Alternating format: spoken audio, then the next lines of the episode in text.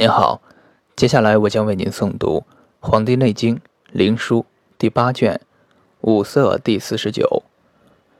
雷公问于黄帝曰：“五色独绝于明堂乎？小子未知其所为也。”黄帝曰：“明堂者，鼻也；阙者，眉间也；庭者，眼也；翻者，颊侧也。”闭者，耳门也。其间域方大，去之十步，皆见于外。如是者寿，必重百岁。雷公曰：“五官之变，奈何？”皇帝曰：“明堂骨高以起，平以直，五脏次于中央，六腑夹其两侧，手面上于阙庭。”王宫在于下极，五脏安于胸中，真色已至，病色不现，明堂润泽已清，五官污德无变乎？雷公曰：“其不变者，可得闻乎？”皇帝曰：“五色之现也，各出其色部，不古现者，必。”不免于病矣。其色不成习者，虽病甚，不死矣。雷公曰：“观五色奈何？”皇帝曰：“青黑为痛，黄赤为热，白为寒，是谓五官。”雷公曰：“病之易甚，与其方衰，如何？”皇帝曰：“外内皆在焉，切其脉口，滑小紧以沉者，病亦甚，在中。人营气大紧以浮者，其病亦甚，在外。其脉口浮滑者，病日进；人营沉而滑者，病日损。其脉口滑以沉者。”病日进，在内；其人迎脉滑盛以浮者，其病日进，在外。脉之浮沉，及人迎与寸口气小大等者，病难矣。病之在脏，沉而大者，易矣。小为逆，病在腑；腑而大者，其病易矣。人迎肾坚者，伤于寒；气口甚坚者，伤于食。雷公曰：“以色言病之见身，奈何？”皇帝曰：“其色粗以明，沉腰者为肾；其色上行者，病亦甚；其色下行，如云彻散者。”病方矣。五色各有脏部，有外部，有内部也。色从外部走内部者，其病从外走内；其色从内走外者，其病从内走外。病生于内者，先治其阴，后治其阳，反者亦甚。病生于阳者，先治其外，后治其内，反者亦甚。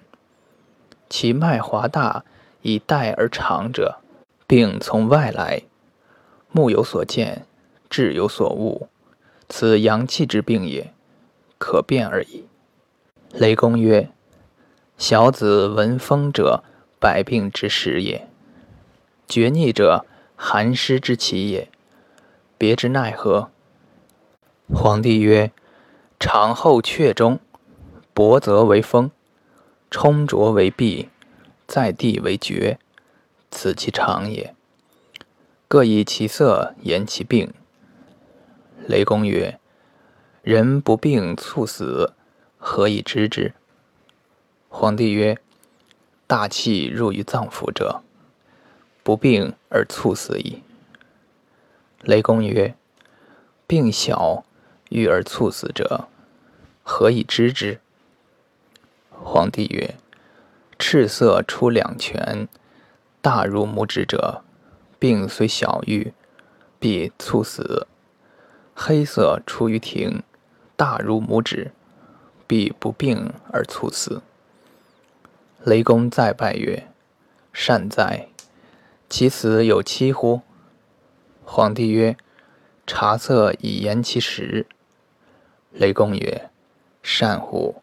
愿足闻之。”皇帝曰：“庭者，首面也；阙上者，咽喉也；阙中者，肺也；下极者，心也；直下者，肝也。”肝左者，胆也；下者，脾也；方上者，胃也；中央者，大肠也；加大肠者，肾也；当肾者，脐也；面往以上者，小肠也；面往以下者，膀胱子处也；全者，肩也；全后者，臂也；臂下者，手也，目内自上者，应如也；加绳而上者，背也；循牙车以下者，骨也；